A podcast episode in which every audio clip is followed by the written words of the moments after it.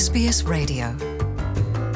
호주의 순이민자 증가율이 코로나19 팬데믹에 따른 국경 봉쇄 조치 이전의 수준을 되찾고 있는 것으로 드러났습니다. 아울러 올해는 이민자 증가율이 더욱 반등할 것으로 기대되고 있습니다. 이 같은 호주의 순 이민자 증가율은 해외 유학생들의 급속한 재귀환 때문으로 분석됐습니다. 호주는 코로나19 팬데믹 기간 동안 세계 제2차 대전 이후 최초로 순 이민자 수의 감소를 겪은 바 있습니다.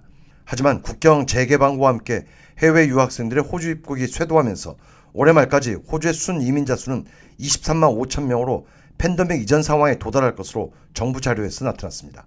짐 차머스 연방 재무장관은 호주의 인력난 해소의 최선책은 이민이라면서 호주 전체의 경제 성장을 위해 더 큰 노력이 필요하다고 강조했습니다. What we need to do is make sure it's never a substitute for training people or making it easier for people to work more if they want to, because we've got this aging population. We need the workforce. 짐 차머스 재무장관은 가장 중요한 사실은 이민자 수용이 국내 기술 인력 양성을 대체하는 것은 결코 아니라는 점이지만 호주의 인구 고령화가 가속화되고 있다는 점을 간과할 수 없다며 이민 문호 확대의 중요성에 방점을 뒀습니다.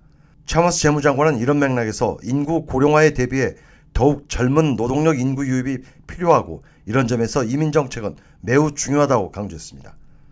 호주 공립대학교의 인구학자 퀸 구한 박사는 이민은 호주 노동시장에 매우 심한 영향을 미치는 상황이 됐다고 평가했습니다. We know that migrants, particularly including temporary migrants, um, skilled 퀸 well as 구한 international 박사는 무엇보다 and 임시 working 이민자, holiday visa, 기술 uh, 이민자, recipients, 해외 유학생, 워킹 홀리데이 playing 메이커 등은 호주 이민에 있어 in 매우 중요한 market. 이들은 호주의 uh, 노동시장에서 매우 심대한 역할을 하고 결과적으로 호주 영주 이민자의 상당 부분을 차지하게 된다는 점에서 현재 이민 동향 수치가 매우 긍정적이다라고. 진단했습니다.